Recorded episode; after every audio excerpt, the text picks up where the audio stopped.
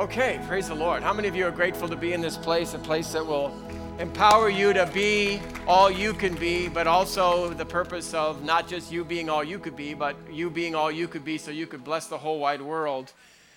I don't think we've seen even the beginning, uh, although we, you know, we love to do things in the nations and all that kind of stuff. I don't think we've even begun to experience what God has intended for each one of your lives when it comes to the things that He has empowered you with as far as understanding of what the, uh, you know, the New Testament apostolic ministry that is going to be the next, uh, the next thousand years, I believe, of the kingdom.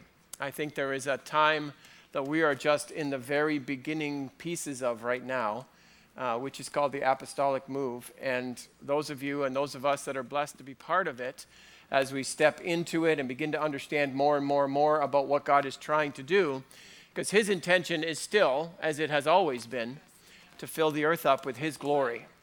Um, but interestingly enough, He didn't want to do that Himself. He wanted to do that, uh, well, with Adam and his kids, of which you are one. Uh, well, most of you are, one. Uh, but his, that's God's intention. and it's still God's intention. It has always been God's intention to do that. And so we're getting into the season, I believe, in the kingdom where uh, there are probably the most dramatic changes in man and his relationship to God than there have ever been. Uh, maybe there's been a, a, person here, a person there. I'm thinking of Abraham or David or Isaiah or Jesus or Paul or you know a few people here or there that have touched God in a extraordinary way.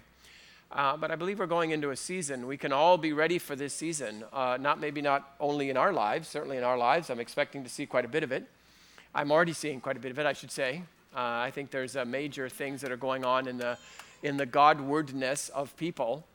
I'm just thinking of that one song that you guys did tonight. Uh, what's the what's the oh, oh, oh song? What's the words to it? I'm so there's no end to the affection that you have for me. That's, that's me speaking to God. There's no, there's no, God, you know, there's no end to your affection towards me. Do you know 100 years ago that would have been blasphemy? Yes. God has no affection for me. I am a filthy, nasty sinner, and He can't wait to cast my bones into hell. That was the way they thought God was back then, and that's not God at all. And so we've really come, we don't think it because we've kind of been those frogs boiling in the pot. We don't realize that it's been slowly happening around us. But we're able to gather a whole congregation in nowhere, I mean, in Fort Erie, uh, Ontario, and, and, we can all say, we're not in this, you know, we're not necessarily in Oklahoma or we're in Dallas or we're in Toronto, blessing, we're in Fort Erie, and yet we can all still hold our hands up and say with all of our might, there's no end to your affection. I'm, la- I'm, I'm living proof that there's no end to God's affection towards us. And so, as we're doing that, we're recognizing that I believe that we're going into a, a, a, different, a slightly different season that I, I want to talk a little bit about tonight. And that is that we have, the kingdom has really always been about this thing called truth. How many of you'd say, I love truth? How many of you say, I went towards God because I wanted to know the truth? How many say, Yep, um, yes. that crowd's me? Yep. But how many of you know that you can have truth? Truth has not existed, didn't begin to exist when you started looking for it. How many of you know that?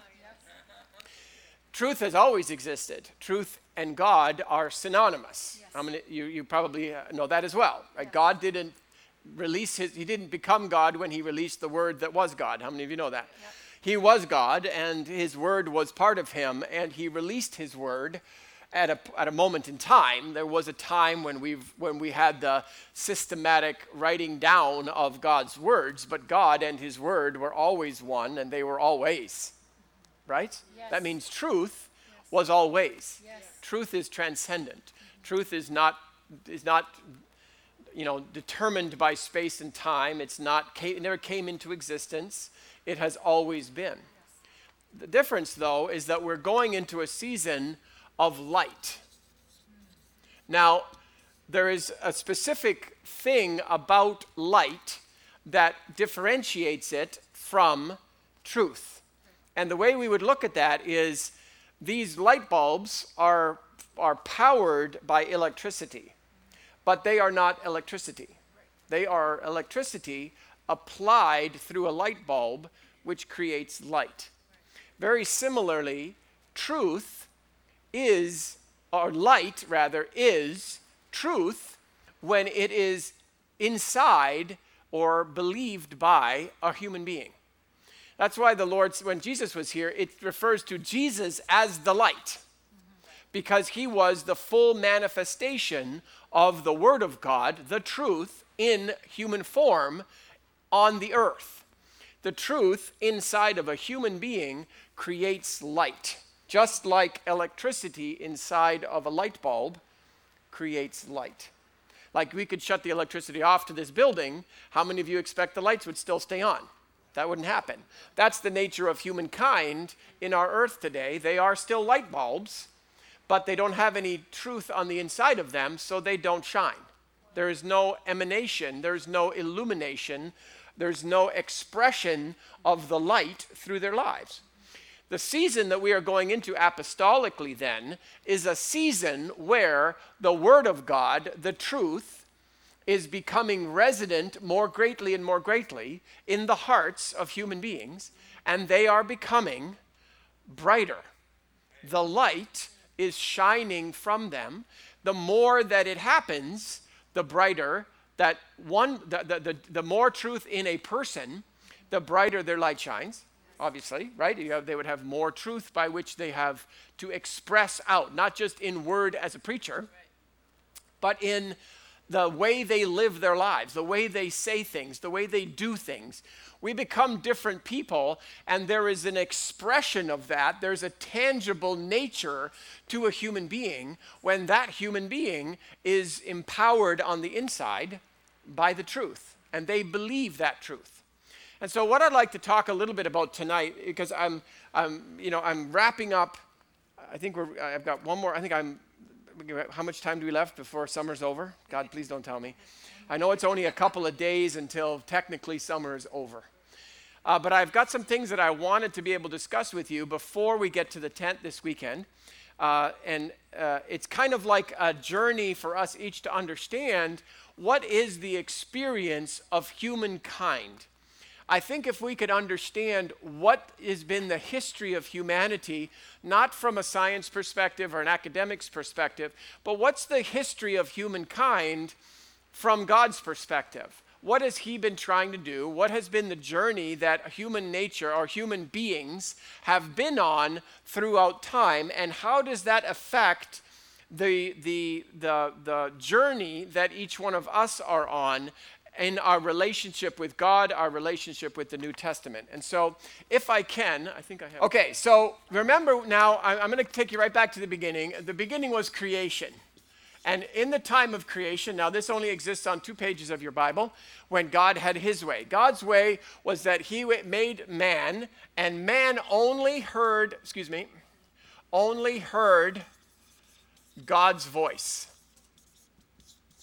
What, hap- what was the nature of man then when the only voice he heard was God's voice? Now we have a human being that is full of light. How's that? Well, because God's words are truth. They're, getting, they're the only thing that's getting into the heart of a human being. And when it's the only thing getting into a heart of the human being, then the human being's very bright. He's very light. And I think when we get to meet Adam, he's going to have quite a few stories to tell about what he could do or what he was as a creature, as a being. He was an extraordinary being. And I think we can get a picture of that by just looking at what did Jesus look like. Jesus was obviously the fullness of all that God had spoken up until that time. Adam was only, okay, you know, maybe only had time to say a few things to Adam, I don't know.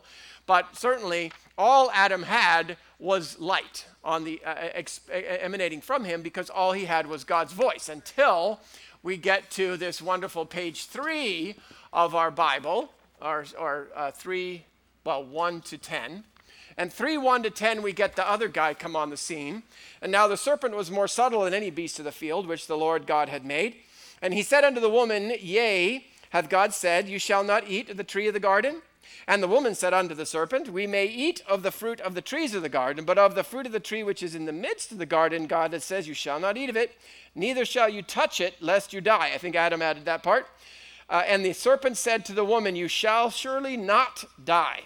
For God knows that in the day that you eat thereof, your eyes will be opened, and you shall be as gods, knowing good and evil. Now we know that they already were as gods. because they were a clay vessel filled with the truth and the nature of God. They were already functioning like that. And so the problem was is that they thought something was not true that actually was true.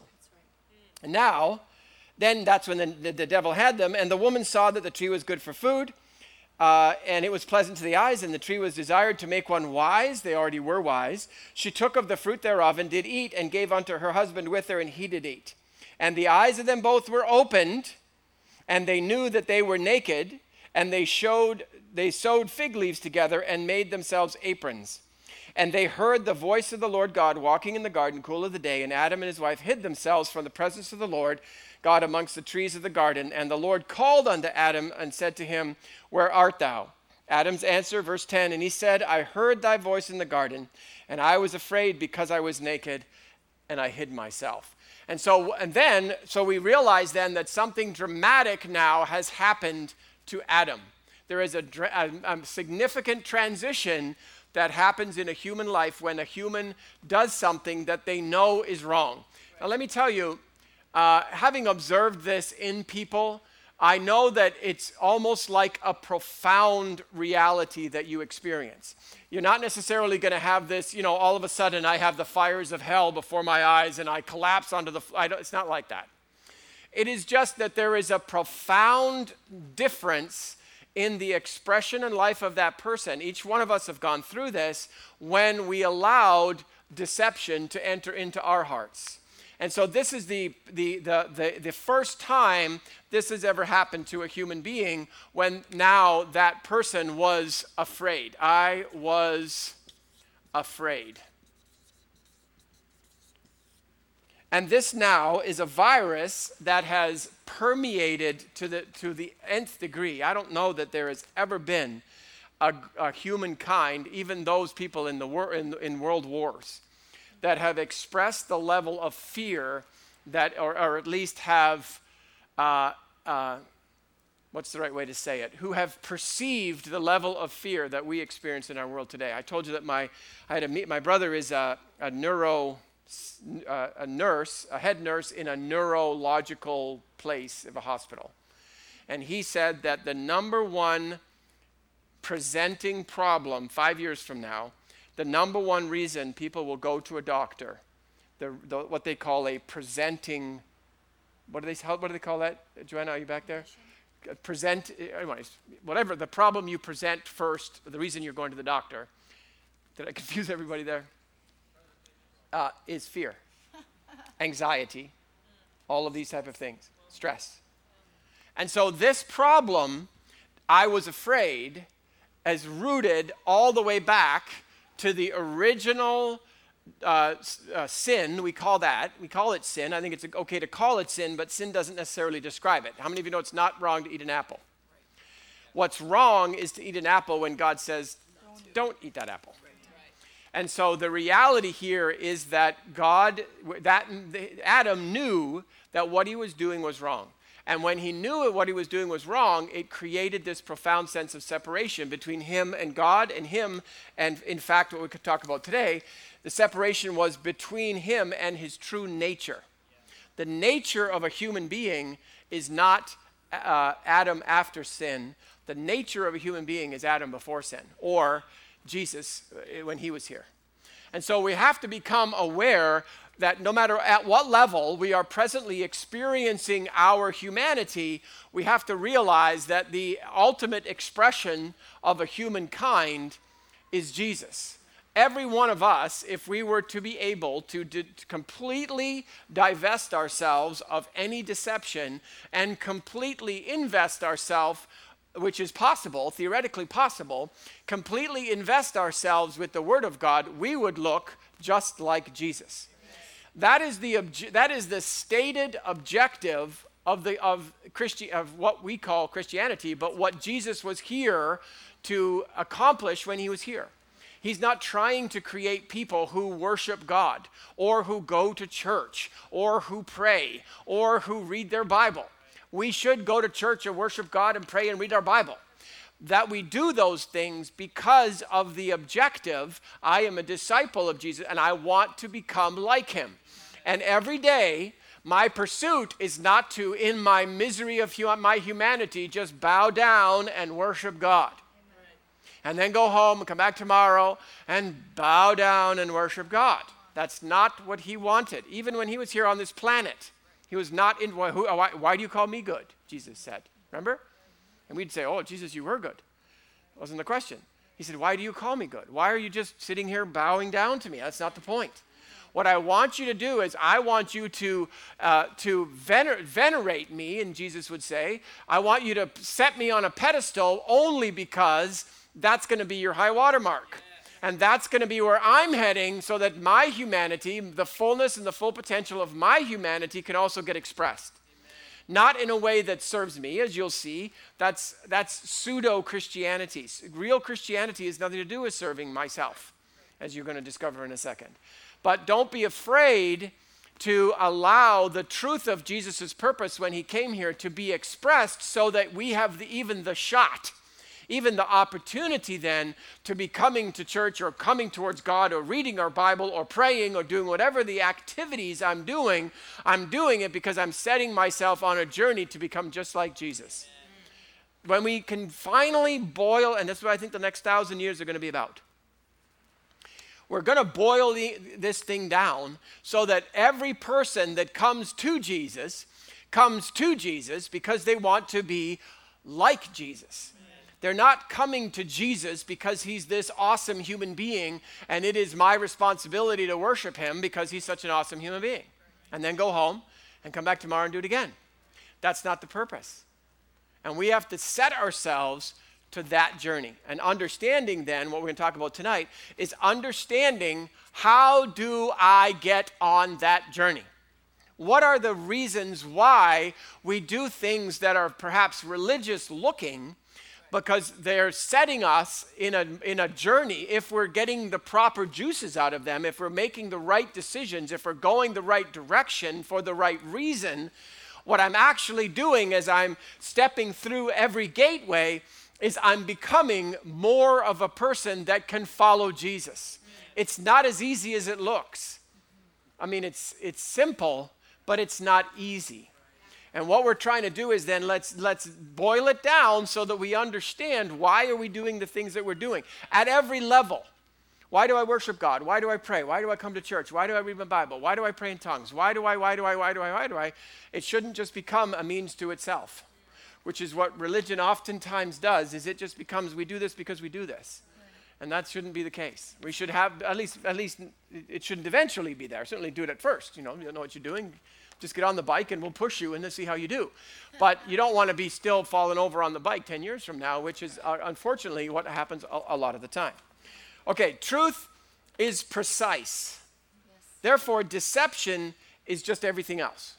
Okay, let's not make the devil's job too complicated. When the devil, when God says, four, you know, four plus seven is 11, then the devil can just say it's anything else. His job isn't very hard. He just says it's 14 or 9 or 2 or 10,000 or oranges. He just says whatever, and he and he can just make it up. As long as he can get you to believe it, then it's deception. And now there's no light, there's no life, there's no nothing going on because he got you to believe that one plus one equals an orange, right? And I don't know how he does that, but believe me, he does a good job. And people believe the wackiest things, as you probably know. You may be one of those people that believed wacky things, like me. Deception is like creeping Charlie. After a while, that's why I have this great war against Creeping Charlie in my yard. But I'm telling you, I'm winning. This, uh, uh it's my, kind of my personal metaphor against the kingdom of darkness. I'm winning my battle against Creeping Charlie. Deception is like Creeping Charlie. After a while, it seems like a very complex problem. But it all started with one seed.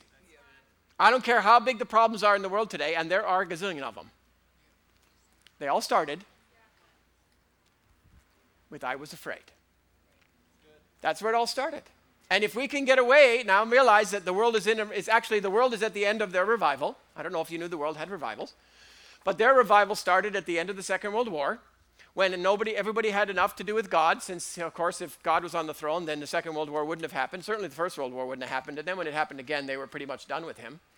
And so they were very much looking around for all kinds of other ideas. We call those deceptions. And deceptions are now coming to the end. I don't know if you've noticed. Maybe how many of you think that the world is still saying, "Yeah, we got the uh, we got the answer, we got the no." We're not saying that anymore. There's really not a lot of it going on. They're at the end of their revival, which is really awesome because we're at the beginning of ours. And it's time, as you probably are sensing in your heart, when we need to prepare ourselves for a whole bunch of people who are coming back and just sort of, you know, sticking their head around the corner going, What's going on in there? You guys look like you're having a lot of fun in there. That's what they're doing. And so, then the more and more light there is, can I tell you? Because a lot of times, you know, Christianity, which has got a whole lot of darkness in it, doesn't look a lot different than the dark world with a little bit of light in it. They look kind of the same. And that's what we've been seeing over the last little while is that just not, there's not a lot of differentiation between the two. But I think we're coming into a season. I'm believing we're coming into a season. I can see that we're coming into a season. I can see the alignment. How many of you know you're getting towards the end of the chess game and one guy's smiling and one guy's not? You know why? Because they can see the end of the game coming. That's kind of what I can see right now going on in, in the earth as the, God is setting up this, this, uh, this amazing system. But unfortunately, or at least you know, for some, I tell this story often. You know, it was you know, we were in ministry back when we were in our living room. It's just nobody could find us. And then we were in ministry in Crystal Beach. Well, it's pretty tough to find us there too. But then when you get here, you get a little bit more light, right? You get a little, your people driving by. They still probably think we're a whack job, but they're at least driving by. They can see us. They see that they see that they could come. Before they didn't even know they could. And so that's kind of what happens in the beginning of the seasons of our, of, uh, in a greater sense, of the macro purpose of God in the earth. There's just a whole bunch of these little tiny little things going on all over the place. But don't worry, like Pastor Tina was saying on, on Sunday, you know, we just keep putting that little one inch cube of seed in the ground, and then it's in the ground, and then in the ground, and then in the ground. And the next thing you know, you go, it, you know, I, you say it financially, you say, you know what, it's uh, $2 equals $4 equals 8 and 16 and 32. Nobody's paying any attention yet, and 64 and 128 and 512. Now it's starting to get to be real money. Then it's a thousand and two thousand and four thousand, and then it's a million and two million, a billion and two billion. It starts to be real money after a while. But we're doing the same thing. And so we have to recognize that what's happening right now is that there is a significant transformation in the hearts of human beings, not just the preacher in the pulpit or the guy in Bible school, but it's happening everywhere. And the light of the Word of God is dawning on the regular person just being a lover of God because the Word, the understanding is there that I've got a mission to my prayer, a mission to my church attendance, a mission to my my Bible reading, a mission to my tape series, and my all of these things. There's a mission to it, and that is I want to be more like Jesus. And I know that I can be. And every single time I get a revelation, every single time I pursue God, every single time I'm willing to put in the work, my life is getting brighter. Light, more light is shining from me for others to see, but it's also being a huge blessing just to little old me because my world is getting better. Does that make sense? Okay, so then here we are in, uh, in uh, uh, so fear, uh, fear and uh, is dominant. You need to understand that, and it's aggressive, like creeping Charlie. I never planted creeping Charlie in my yard. Right. For some reason, when I want tomatoes, I got to go to the store. I got to buy the little. I, I, I never, I've never had a naturally occurring tomato in my yard. Oh, look, there's a field full of tomatoes. That's never happened to me. I don't know if it's ever happened to you, but I can just wake up at any given time and go out in my yard and go, look, another sprig of creeping Charlie. Have you ever noticed that? See, that's because fear, darkness is invasive, it's aggressive, it's, it's, it's forceful in the things that it does. That's why we can get to the place where the world is right now. Uh, I need you to understand that weeds invade the void. If you want to know how to get weeds out of your garden, just grow really thick grass. That's how you do it. When you have a spot and a patch where there's no grass, if you come back a week later, there'll be a dandelion occupying that spot. That's right. Because that seed found a void, it found an opening. Yeah. And when it got it, and I don't know how, I'll, I'll tell you today, I, maybe one of the questions I'll take to my grave, but I don't know how there was a void in Eve. I, I don't know that. I don't know the answer. Somehow, because uh, theoretically, the words of deception can only land on a heart that is already ready for deception, already has a void. I don't know the answer to that, but I can tell you there was a void. And there has been a void created, as we'll talk in a second, in every human being since then. And that void is very quickly in, invaded, it's very quickly and aggressively filled with weeds. And those weeds, that creeping Charlie, sooner or later, covers the whole yard. And it seems like it's an enormous problem that can't be fixed. That's not true. Okay, so in verse 10, it says this. He says, uh, I, heard, I heard your voice. Okay, so that's very important. Because that tells us that the, your, your family, people who don't know God, they can still hear God's voice. That's very important. This is after sin, Adam says, I heard your voice. So that's very important. When you pray for your family, you pray for your loved ones, you pray, you know, speak louder, Lord, because they can hear you. But he, this is what he said I hid myself. I was afraid because I was naked, and so I hid myself. Now listen to the word, listen to what God says here. Verse 11, and he said, Who told you? Who told you? Can I tell you? We could spend a couple weeks on who told you. Because God heard something now in what Adam said. Do you know what he heard? He heard a word that God did not teach Adam. Now, we would say that we have these profoundly awesome brains and we're so creative and we invent all of these things ourselves. That wasn't even consideration here for God. He didn't say, Wow, Adam, you invented a new language. You're such an awesome person. No, he said, You've been talking to somebody. He said, Somebody, this word I. See, God never spoke an I because he's not an I, he's a we. And so whenever he talks, he says we and us. That's if you read, you know, the season, the couple pages that you have before this moment. It's always we. It's always us. Let us make man in our own image. And so now in the I, God knew something. He said, You've been talking to somebody. You didn't figure out how awesome you are being an individual. That's not what happened. Like Olivia comes over one day and she starts speaking fluent Chinese. I, I don't think she invented the language. I think she's been hanging around with a bunch of people who speak Chinese. That's just what, you know, that's just because we take credit for all of our amazingness. But our amazingness has come from somewhere. We're just, we're just machine, we're just computers who compute permutations and combinations of all the things we see and hear. That's why we have to be careful of the things we see and hear because they're forming us. They're creating our consciousness. They're, they're, and we take credit for all that, saying, Oh, I thought of this. No, you didn't. There's nothing new under the sun. It's just the, the, the culmination of the things that have been told to us. That we figure them out maybe in a slightly different formula with a slightly different answer, with a few pluses and minuses and divide signs. We come out with a different answer, but none of it was given to, we didn't figure any of it out. That's important because our world says humans are awesome. And I mean, humans are awesome, but not because they're creative in that sense, that we have this ability to do these awesome things apart from the flow of divine truth and light that comes from God.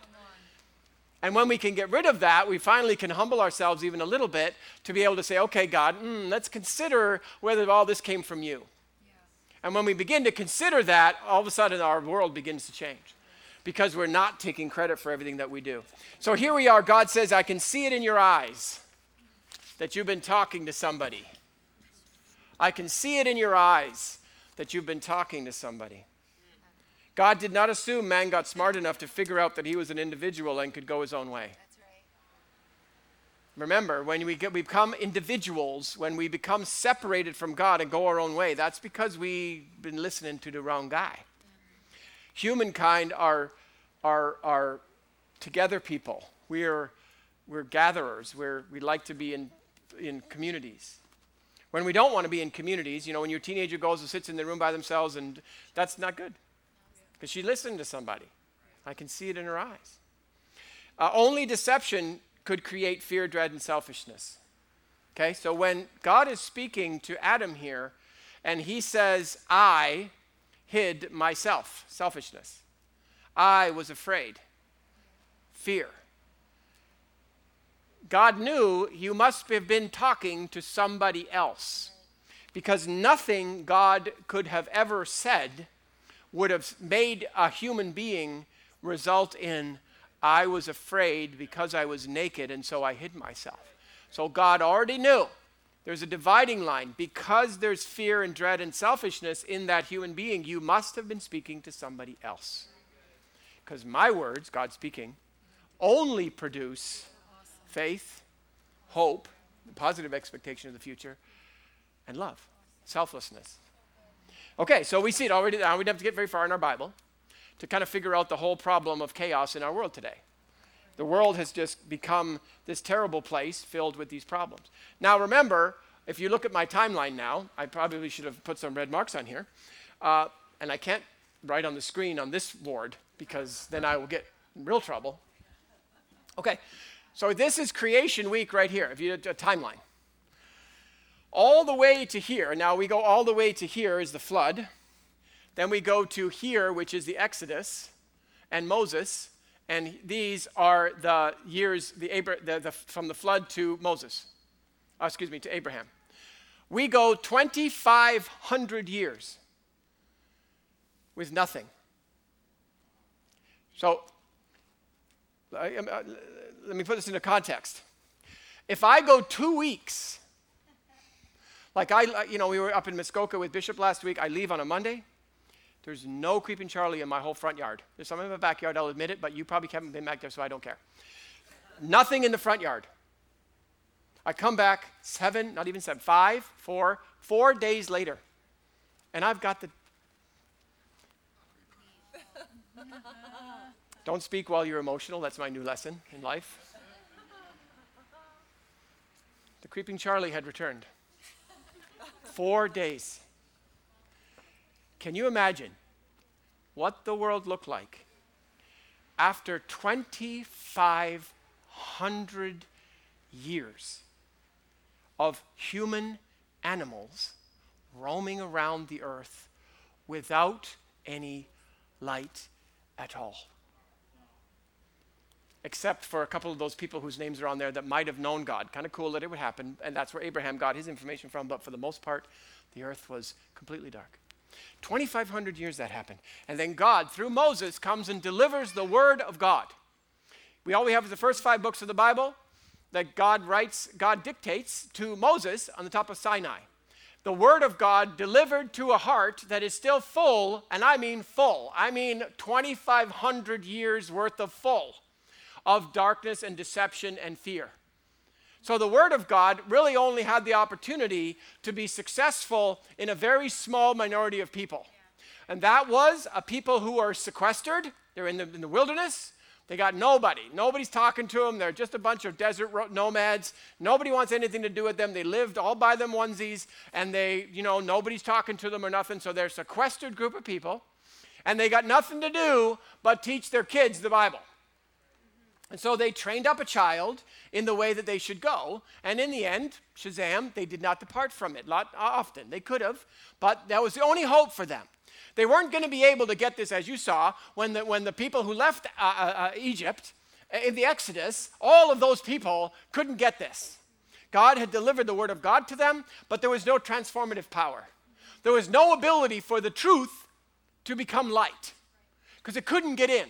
The only hope that it could have was that it was going to start getting in when they were brand new babies.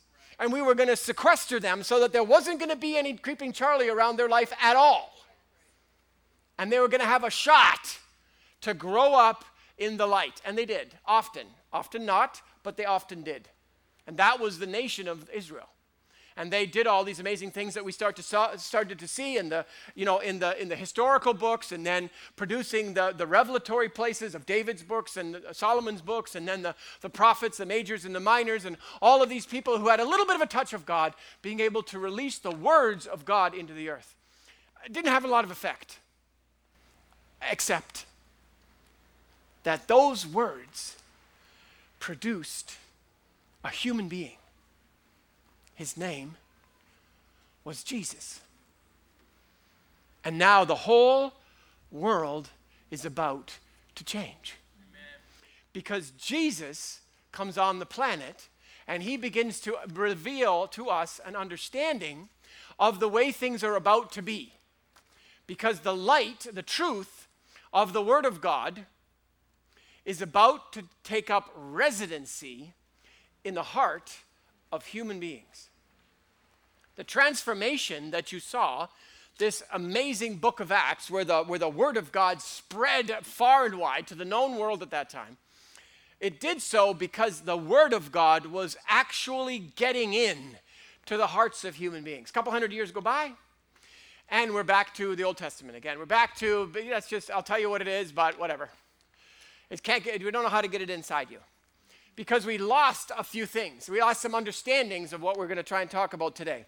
So, what I want to draw your attention to is that when Jesus was speaking now, he refers to, John chapter 3, Jesus begins to refer to, talking to a fellow, Nicodemus, in the middle of the night. This wasn't a teaching of Jesus's, this was one leader to another leader. He started, he said to, to, Nicodemus came to him and says, How might I do miracles? And Jesus' answer to him was that, Nicodemus, wait a minute, you must be born again. And what he meant was, you must, uh, in order for you to see the kingdom, you must be born again. See the kingdom, you must be born again. Paul uh, lifts this even to a further understanding where he says, You must believe that Jesus is Lord. Now, a lot of the times, what we've done in our culture is we've turned Jesus is Lord into a prayer, which I'm happy about. As long as we got the, the point of the prayer and not just the saying of the prayer.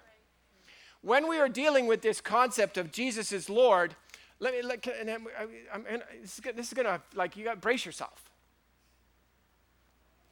Jesus is Lord means this that I have an unquestioning allegiance to what he says. Which is the most operative word in that sentence? Anybody know? unquestioning. As long as we are questioning, we don't have that yet. And this is oftentimes the problem, especially in our culture. Because our culture is kind of like a, you know, hedge our bets kind of a culture. It's not really a commitment culture. It's more of a saying, oh, you know what? I, I, I, th- I think, yeah, Jesus is cool. My homeboy, you know, he's fun. So I guess I'll kind of go his way a little bit, see? And what we've adopted is we've adopted that I, that I will prove and then I will trust. So I'll hang out with Jesus a wee bit. And if Jesus proves to me that he's awesome and he does all the stuff, you know, give me a Mercedes and a cool wife and a house on a beach, if he does all that kind of stuff, then, you know, I'll start to kind of wander down the trust road a wee bit. Problem, anybody not see the problem yet? The problem is, is that the, the, the formula don't work like that. How does the formula work? The formula works trust, and he'll prove. Jesus is Lord is trust, unquestioning. And this is why Christianity now, modern world, even our journeys, each one of us, in our journeys with the Lord, because we didn't just say, wait up, slow down, stop, is Jesus Lord? Is there still, it's okay if there is, is there still questioning? I just don't know if Jesus was real. Maybe he was a story. Maybe he was the person on South Park. I don't know. Not quite sure who Jesus is. That's okay. Imagine the people in the book of Acts. They didn't know Jesus from Adam. Uh, um, I mean, probably not great in this teaching. Didn't know him from Rocky. Okay? They, they didn't know. But that doesn't mean you can't know. It's a decision that we make as human beings. And these are important decisions. That's why we lose them. We pray prayers, but we don't make decisions. And so there is a decision. And I tell you, I, am kind of going towards understanding water baptisms. Za. You heard that. Water baptism, water baptisms. And I'm not sure what your doctrine is, and it doesn't matter to me. You can keep your doctrine if you like. But the key to it is there's four baptisms. One is a baptism of repentance. Two is the baptism of Jesus Lord, when I truly believe. Three is a baptism of the death of self. And four is the baptism of the Holy Spirit. All of these are believing something or several things. And what we do is baptism is when I say, in this area. Now, hopefully, I'm not saying it can't happen all at one time. There was a in uh, Acts, uh, Acts uh, uh 8, 12 or so. There is a like somebody gets the whole thing in one shot. Uh, begins with a C. I can't remember his name now. But he got it. No, not Cornelius. He got the whole thing in one shot. And I'm not saying you can't do that. And we're shooting to do that. I think you can do that when you have a revelation of the love of God. I don't think we have a revelation of the love of God because it's very hard to learn what love is in a world where there ain't none. Does that make sense? And so it's very hard for us in a world that calls, I love Ferraris, I love ice cream, I love my kids, and I love God. And we use the same word for all those, and you're going, I'm not sure I know what that means. Because we're saying it for all kinds of different contexts. They say love is a decision, love is an action. No, no, no, it's not. Love is a compelling. It's a compelling. It's this thing that comes from the inside of you that even though I might be mad on the hornet at Tina, I can't, I can't, just can't stop blessing. I can't stop thinking she's the greatest thing since sliced bread. It's what happens. It's a compelling. It's this thing that comes up from the inside that I just want to serve this person. You're going to go to Africa and you're going to do this amazing, you're compelled to go. If that's what's compelling you, is love. And when we can get that, when we can understand the love of God, can I tell you something? I think we will have found the silver bullet. And you'll see that in a minute. Now, but people who can really like have a profound experience with the love God loves Ian. It's amazing how many of these pins you knock down in one in one. Uh, what do you call that in bowling? One uh, throw, strike, uh, swing. I don't think it's you got it yet, guys. Okay, so now remember, when we are going through this, Jesus is Lord. Jesus, I'm saying, you are the ultimate expression. And if you really see what Jesus was, Jesus, awesome human being, kind of the hero of all heroes, dies on the cross because he loves Ian. If we can get it, we don't always get it. We get it in pieces sometimes. What we're going to do is we're going to do it in pieces so that we can wander through all of these baptisms right here. And by the time we get to the bottom, we know for sure I have, I have stepped up to a gate, I have opened the gate, sh- oh, stepped through the gate, shut the gate, heading for the next gate. Can I actually do that? Can I understand the journey here of what God is trying to do as He's trying to restore me to my true nature as a child, not a, not a human being? Human beings are animals. Homo sapiens are animals. I'm not an animal. You're not an animal. Anytime you express the animal, what you're expressing is this person, the creature, we'll call him. Now, the Bible calls the creature, I love that word, so I use it. They call it self. They call it flesh, they call it carnal, they call it a whole bunch of different things, but it's referring to this exact same thing. This is the creature. This is the animal person. This is the guys that lived for 2,500 years. As the, the selfishness and the fear inside of a human being just multiplied over and over and over and over. What Jesus wants to, Jesus is Lord, is focusing you on the, on the next level here. So you, my, my repentance, I know that I'm not doing things right. Number two, Jesus is Lord. If I'm going to do them right, I'm going to follow Him. Not them, Him. It's not Jesus and Buddha and Hare Krishna and, and Confucius and Mohammed. No, no. It's Jesus. He had the answer. Now, I don't know. Maybe Confucius figured some stuff out, and so did Buddha, and so did you, maybe. But there's Jesus at the top of the pile. So I'm not going to wander with the second row or the third row or the fourth row people. I'm going to go right for the head. How many say, you know what? If I'm going to go, I'm going to go. That's what Jesus is all about. And when I do that, now I can understand okay, Jesus is saying, this is your next problem. What you have to do is you have to believe. Now, believing Jesus is the, is the kingpin, that's big. Because what it does is it puts me in a place of unquestioning allegiance. If he says this is a problem, then it's the problem, no argument. Because I thought, you know, I don't have a Mercedes and a Ferrari yet, so I think that's the that's not the problem.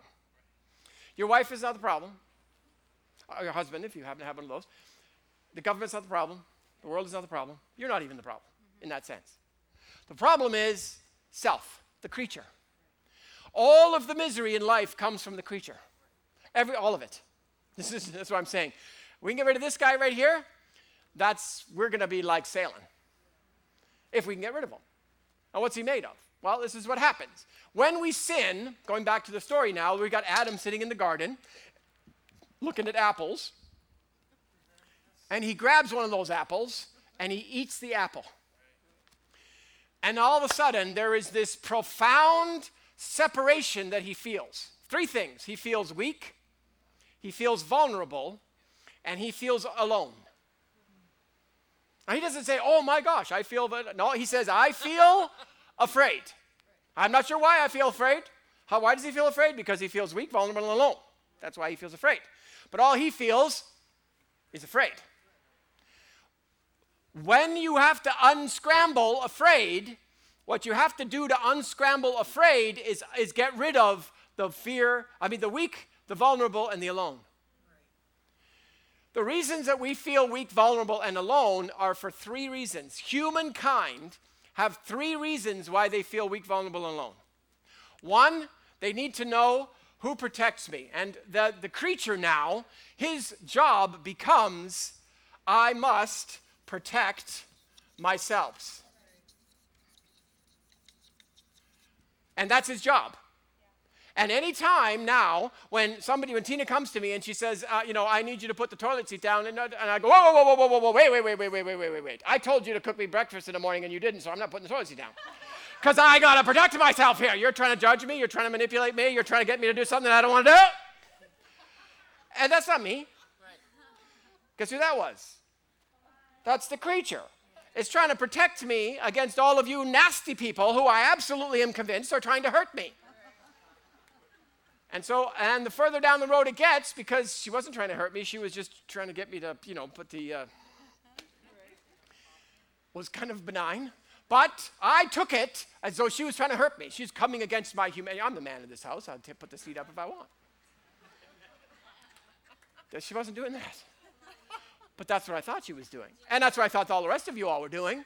And so I'm constantly seeing that I have this enormous need to protect myself from all of you people who are trying to hurt me when you're not trying to hurt me at all. But my creature, who's trying to make sure he has some job security, is proving to me that you're all trying to hurt me. The number two things he needs is I must provide for myself. That means that all those things now, I say, well, would you like to help me? How much do I make? How much is it going to cost me? How much do I make? How much is it going to cost me? How much is it going to make? Everything the creature wants to know is how much is it going to cost and how much do I make? Because it's trying to provide for itself. And it's over and over and over and everything. All of a sudden now, every time you come to me and say, hey, would you like to go for coffee? Oh, they want me to spend my money on them again. no, I'm not going for coffee with you because I'm trying to provide for myself. And the more times I try to provide for myself, the more times I think I need to provide for myself because I just seeing more lack around me and more lack around me and more lack around me and more lack around me. I start attracting people who have lack in their hearts to tell me that there's a reason that there's lack in the world.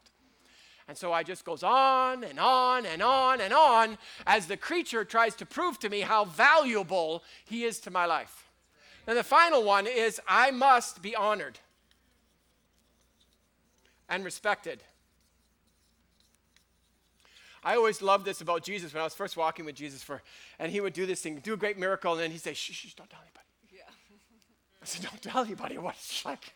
I'm a marketing guy at the time, okay? So it's like, dude, if I raise the dead, come on, CNN, you're gonna see this, gonna make me famous.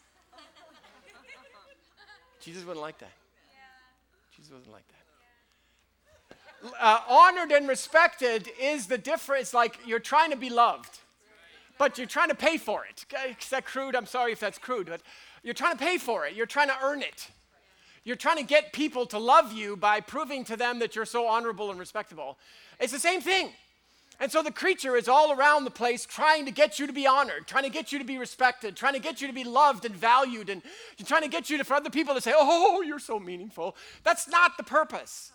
See, what we have to do is we have to realize that, that God is this person, He's my protector. You know, read the scriptures about all that, you know, all that God does to protect us. That God is my provider. And that God is, the, is my, I have, I have value even if you can't stand me. I'm, I'm valuable even if I do nothing. Because God loves me, and He loved me before I even existed. I didn't even get a chance yet to do anything awesome. and He already loved me. I am valuable because I am.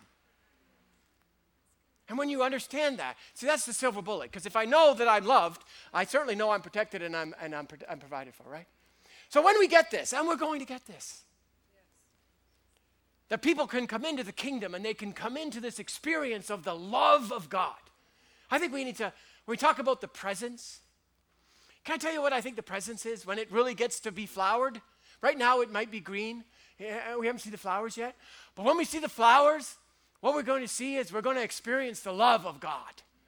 And that love of God is going to be this magnificent expression of God's goodness in people's lives. And we're going to get all the way through from one to five just by shooting a hose at them. They're just going to get it. This is where we're heading, folks. We're going into this place. Liz, I love you. I do, Liz.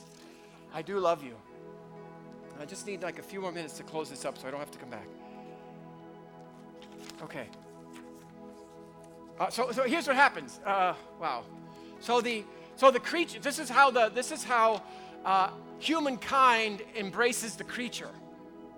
First of all, this is you know if you want to take a look, there's a lot of confusion in our world right now. Okay, because we're doing this whole nature nurture thing. Can I help you out with nature and nurture?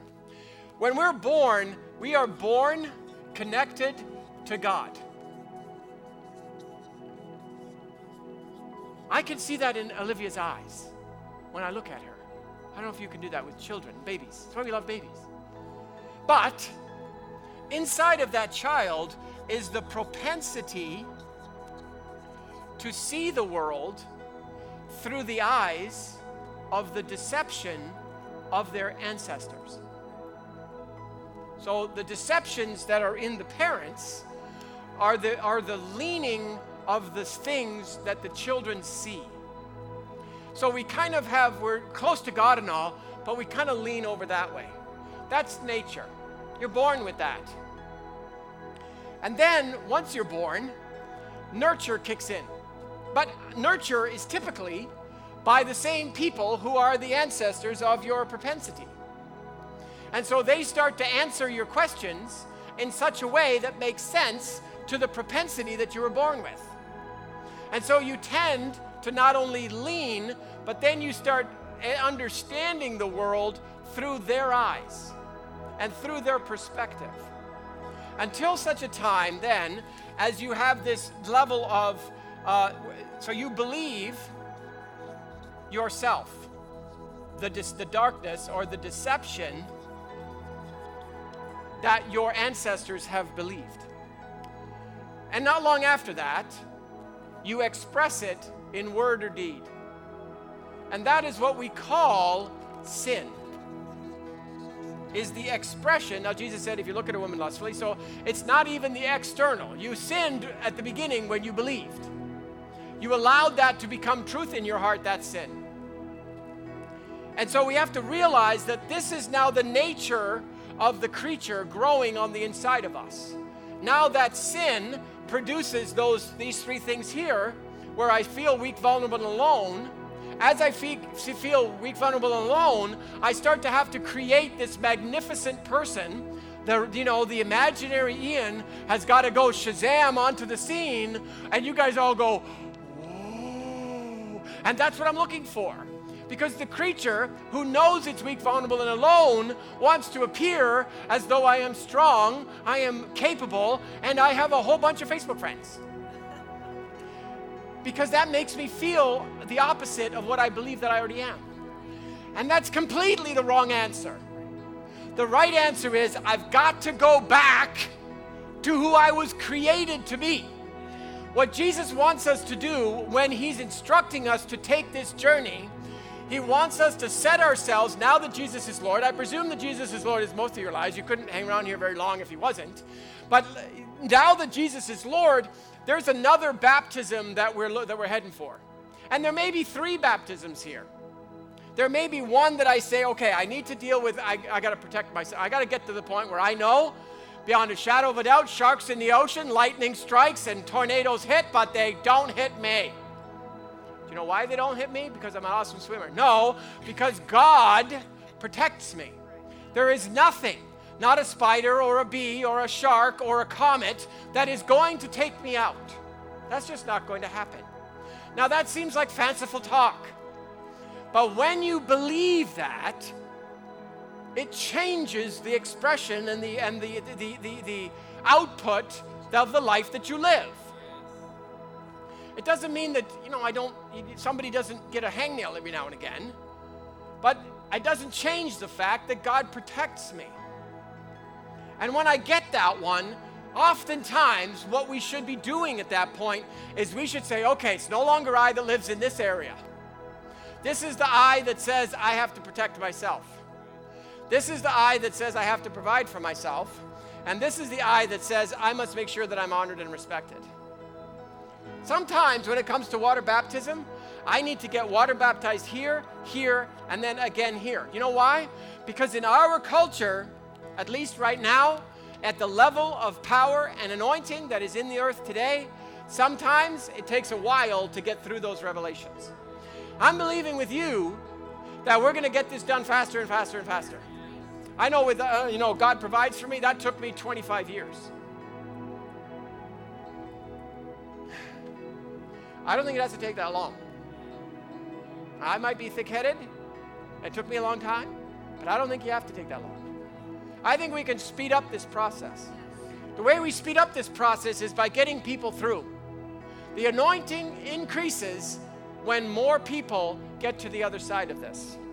Then, when we gather together, the anointing multiplies in the atmosphere where we are together. When we are dealing with water baptism, as we will be in a few days, there's very often a time where we should, we should get rid of the religious thing that says the only baptism that counts is my baptism that Jesus is Lord. Now, I'm, I don't dispute you got to be baptized there. That's a belief system. But what, what, what, uh, what uh, baptism does is it empowers us to make a quality decision. Can I tell you something? We're not big on quality decisions in our culture.